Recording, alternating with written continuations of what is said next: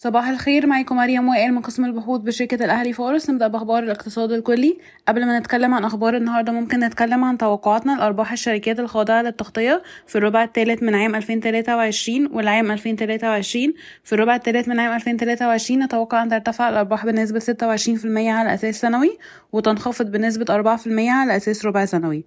الأسهم التي ستشهد تحولا من الخسائر إلى الأرباح على أساس سنوي في الربع الثالث من عام 2023 هي القاهرة للدواجن و IDH ومصر بني سويف للأسمنت ولاسيكو وعامر جروب. الأسهم التي ستشهد ارتفاعا في الأرباح بأكثر من 80% على أساس سنوي في الربع الثالث من عام 2023 من الأعلى ارتفاعا القلعة النساجون AT Lease مصر الجديدة للإسكان المطورون العرب دايس وسيدي كرير الدلتا للسكر دومتي فوري MM Group ابن سينا. المالية والصناعية بنك التعمير والإسكان. في عام 2023 نتوقع أن ترتفع الأرباح بنسبة 42% على أساس سنوي. الأسهم التي تتداول عند مضاعف ربحية لعام 2023 أقل من خمس مرات من الأقل للأعلى. مصر الجديدة للإسكان القاهرة للدواجن إعمار لاسيكو بنك قناة السويس بنك التعمير والإسكان البنك المصري الخليجي QNB B Investments دايس بنك البركة. أبو ظبي الإسلامي البنك المصري لتنمية الصادرات AT Lease بنك فيصل الإسلامي إيبيكو GB Corp المالية والصناعية العز للسيراميك الدلتا للسكر كريدي أجريكول المصرية للاتصالات دومتي وأوراسكوم كونستراكشن. الأسهم ذات عائد توزيعات لعام 2023 أكتر من عشرة في المية. القاهرة للدواجن بنك البركة AT Lease الشرقية للدخان كريدي أجريكول العربية للأسمنت B Investments المالية والصناعية وأبو قير للأسمدة والصناعات الكيماوية. نبدأ بأخبار الاقتصاد الكلي. البنك المركزي أعلن بيانات ميزان المدفوعات للسنة المالية 22-23 سجل ميزان المدفوعات فائضا قدره 882 مليون دولار في السنة المالية 22-23 مقارنة بعجز قدره 10.5 مليار دولار في العام السابق. تقلص عجز الحساب الجاري بشكل كبير في السنة المالية 22-23 إلى 4 مليار و700 مليون دولار انخفاض بنسبة 72% على أساس سنوي وده كان بسبب انخفاض العجز التجاري بنسبة 28% إلى 31 مليار دولار.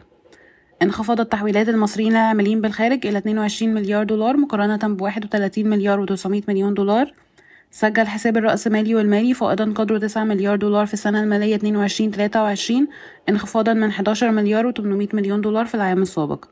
ارتفع الاستثمار الأجنبي المباشر إلى 10 مليار دولار مقارنة ب 9 مليار دولار في حين تباطأ خروج ال foreign portfolio investments إلى الخارج بشكل حاد إلى 4 مليار دولار مقارنة ب 21 مليار دولار. خفضت وكالة موديز التصنيف الائتماني لمصر من B3 إلى CAA1 وتغيير النظرة المستقبلية من سلبية إلى مستقرة. قال المدير العام لصندوق النقد الدولي أن مصر بحاجة إلى خفض آخر لقيمة العملة وإلا أنها ستستنزف احتياطاتها.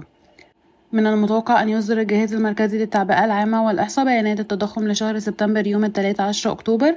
نتوقع أن يقترب التضخم في الحضر من 39% على أساس سنوي مع استمرار ارتفاع أسعار المواد الغذائية في سبتمبر.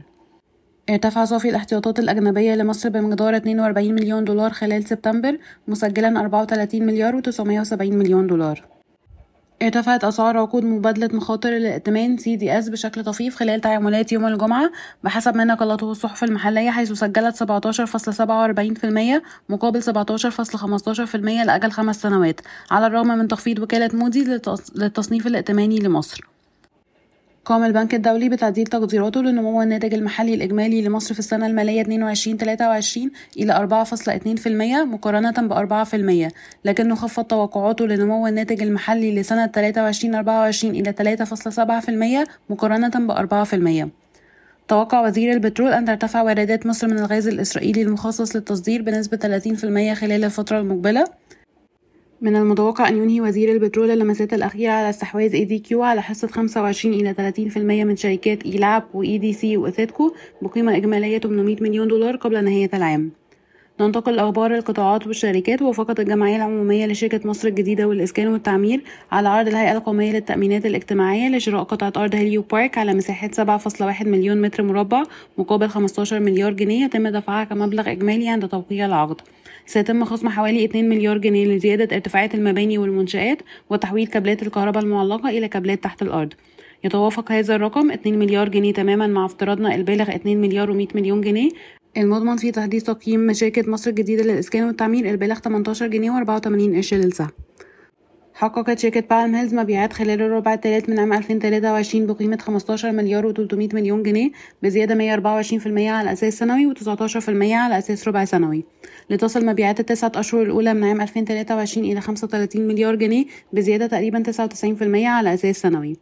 يعد أداء مبيعات بالم هيلز القوي خلال التسعة أشهر الأولى من عام 2023 أعلى بالفعل من توقعاتنا لمبيعات السنة المالية 2023 البالغة 31 مليار و700 مليون جنيه المفترضة في تقييمنا البالغ 4 جنيه و35 قرش للسهم تتعاون شركة بالم هيلز مع شركة حسن علام العقارية لتطوير 440 فدان في الساحل الشمالي بمنطقة رأس الحكمة بتكلفة استثمارية مجمعة متوقعة تبلغ 120 مليار جنيه وفقا لوسائل الإعلام المحلية.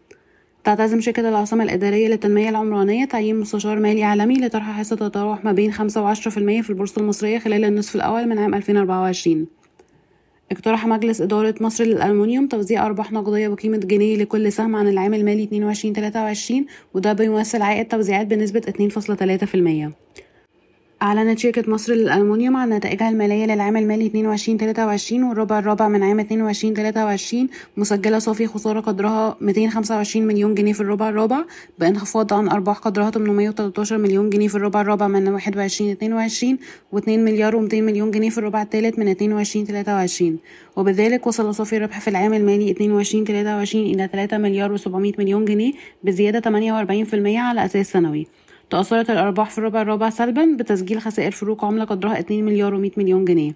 يتداول السهم حاليا عند مضاعف ربحية للسنة المالية 23 24 6.8 مرة و EV to EBITDA 5.2 مرة. ابن سينا فارما تعتزم نقل ملكية مستشفى الشروق التي استحوذت عليها العام الماضي إلى ذراعها الاستثماري قبل نهاية العام الجاري. الكسب غير المشروع يبرئ مؤسسي ابن سينا فارما ويرفع منع التصرف في الأموال. تتراوح القيمة الأولية لحصة وزارة المالية البالغة 20% في بنك الإسكندرية بين 150 و 175 مليون دولار بحسب مصادر محلية. ستقوم بلتون بزيادة رأس مال شركة التمويل متناهي الصغر التابعة لها كاش إلى 500 مليون جنيه. وقعت مصر اتفاقية يوم الأربعاء مع شركة الميثانول الأخضر الجديدة C2X التابعة لشركة ميرسك لإنتاج الوقود الأخضر في المنطقة الاقتصادية لقناة السويس. تتفاوض مصر مع ثلاث شركات عالمية لتصنيع الهواتف المحمولة محلياً. شكرا ويوم سعيد.